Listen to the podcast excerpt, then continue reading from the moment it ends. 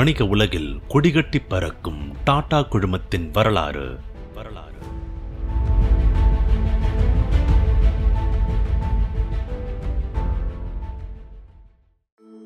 டாடாவுக்கும் மொரார்ஜி தேசாய்க்கும் இடையில இருந்த பிரச்சனையை பத்தி இந்த 19வது அத்தியாயத்துல கேட்போம். டாடா குழுமத்தை ஒரு பெரிய வியாபார சாம்ராஜ்யமா வளர அடித்தளமிட்ட டாடா அயர்ன் அண்ட் ஸ்டீல் நிறுவனத்தை கையகப்படுத்த முயற்சி பண்ணுச்சு இந்திய அரசு. அதை விட கொடுமை என்னன்னா, அப்படி கையகப்படுத்துற நிறுவனத்தை ஜேஆர்டியை வச்சு நிர்வகிக்க விரும்புச்சு அரசு. அப்போ 1977ஆம் ஆண்டு பார்லிமெண்ட் எலெக்ஷன்ல இந்திரா காந்தியை முன்னிலைப்படுத்தி காங்கிரஸ் கட்சி தோல்வி அடைஞ்சது. ஜனதா கட்சி ஜெயிச்சு மொரார்ஜி தேசாய் தலைமையில ஆட்சி நடந்துட்டு இருந்த காலம் அது. அப்போ அரசு இரும்பு போல இருக்க சுரங்க தொழில்களை, காரன் பைக் உற்பத்தி, சிமெண்ட் போல இருக்கிற இண்டஸ்ட்ரீஸை தன்னோட கட்டுப்பாட்டுக்குள்ள கொண்டு வர விரும்புச்சு. இந்திய அரசுல அமைச்சராக இருந்த ஜார்ஜ் பெர்னாண்டஸ் ஒரு நாள் ஜஹாங்கீர் டாட்டாவை ஒரு டீ விருந்துக்கு அழைச்சார்.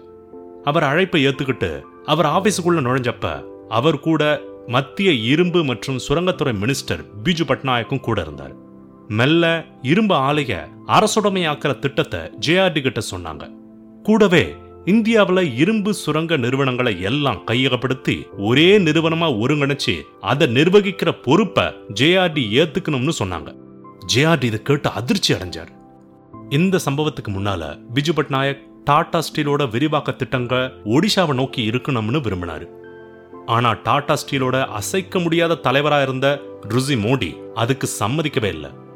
ரெண்டு பிடிவாதக்காரங்களால இந்த புகைச்சல் டாடா குரூப்புக்கும் அரசுக்குமான புகைச்சலா மாறிச்சு. பஜாஜ் ஆட்டோஸ் நிறுவனத்தையும் அரசு கையகப்படுத்த விரும்புச்சு. அந்த நிறுவனத்தோட தலைவராக இருந்த ராகுல் பஜாஜ் அரசோட முடிவுக்கு எதிராக கடுமையா போராடினார். அதிர்ஷ்டவசமா மீடியா இந்த செய்தியை கையில் எடுத்து காரசார விவாதங்களோட நியூஸ் போட்டுட்டு இருந்துச்சு. மொரார்ஜியோட அரசும் இப்படி நிறுவனங்களை கையகப்படுத்தும்னா இந்திரா காந்தி அரசுக்கும் மொரார்ஜி தேசாய் அரசுக்குமான வேறுபாடு தான் என்னன்னு கேள்வி எழுப்பப்பட்டுச்சு. இதுக்கு எல்லாம் முத்தாய்ப்பா டாடா இரும்பு ஆலையோட ஊழியர்கள் அரசு டாடா ஸ்டீலை கையகப்படுத்துறதை எதிர்த்தாங்க.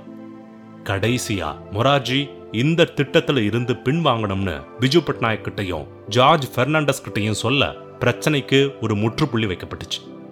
நேர காலமோ அதிர்ஷ்டமோ டாட்டாவோட இரும்பு ஆளை தப்பிச்சு. ஆனா பிரச்சனை வேறொரு வடிவத்தில் ஜேஆர்டியை சூழ்ந்துச்சு. ஜேஆர்டியோட தலைமையில டாடா கெமிக்கல்ஸ் நிறுவனத்தை தர்பாரி சேத், டெல்கோவை சுமந்த் முல்காவ்கர், டாடா ஸ்டீல்ஸை ருசி மோடி, இந்தியன் ஹோட்டல்ஸை அஜித் கேர்கர், டிசிஎஸ் நிறுவனத்தை ஃபகித் சந்த் கோலின்னு பல ஜாம்பவான்களால தனித்தனியா நிர்வகிக்கப்பட்டு வந்துச்சு. ஒரு கட்டத்தில் டாடா குரூப்புக்குள்ள இருக்கிற நிறுவனங்களே ஒன்னோடு ஒன்று மோதிக்க ஆரம்பிச்சதுங்க. உதாரணத்துக்கு Tata chemicals and Tata steel ஆகிய நிறுவனங்களும் சிமெண்ட் உற்பத்தியில் இறங்க விரும்புச்சு. ஆனால் ஏற்கனவே டாடா ஏசிசின்ற பேரில் சிமெண்ட் வியாபாரம் நடந்துட்டு இருந்துச்சு. 1919ஆம் ஆண்டில் இருந்த டாடா பவர் நிறுவனம் மின்சார உற்பத்தியில் ஈடுபட்டு வரும்போதே மறுபக்கம் டாடா ஸ்டீல் மின்சார வியாபாரத்தில் குதிக்க விரும்புச்சு. போதா குறைக்கு Tata industries and Tata sons limited ஆகிய ரெண்டு தாய் நிறுவனங்கள் தான் மற்ற டாடா நிறுவனங்களை கட்டுப்படுத்துச்சு. ஆனா யதார்த்தத்துல அந்த நிறுவனங்கள் கிட்ட தங்களோட துணை நிறுவனங்களோட ஷேர்ஸ் போதிய அளவுக்கு இல்லவே இல்லை.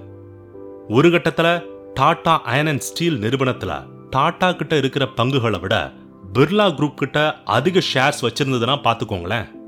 டாடா குரூப்புக்கு உள்ளேயே நடக்கிற இந்த மோதலை தடுக்க வேண்டிய கட்டாயம் எழுந்ததை ஜேஆர்டி உணர்ந்தாரு. அதுபோக ஜேஆர்டின்ற வசீகர தலைவர் வயசாறது காரணமா திணறிட்டு இருந்ததையும் பலரால உணர முடிஞ்சது. 1983ஆம் ஆண்டு பிர்லா குரூப்போட காட்ஃபாதர் ஜிடி பிர்லாவோட மறைவை தொடர்ந்து அந்த குரூப்போட அடுத்த வாரிசு யார் அப்படின்ற கேள்வி எழுந்துச்சு. ஜஹாங்கீர் டாட்டாவோட முதுமம் காரணமா தன்னிச்சையா டாடா குரூப் நோக்கியும் அந்த கேள்வி எழுந்துச்சு. இதுக்கிடையில டாடா குரூப் ஃபாரின்லையும் ஹோட்டல்களை வாங்கி தன்னோட வியாபாரத்தை விரிவுபடுத்துச்சு.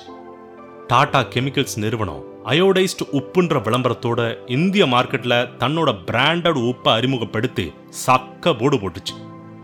மறுபக்கம் இந்திய அரசியல்ல இன்னொரு அதிர்ச்சி ஏற்பட்டுச்சு. பிரதமர் இந்திரா காந்தி சுட்டுக் கொல்லப்பட்டு அவரோட மகன் ராஜீவ் காந்தி பிரதமர் ஆனாரு.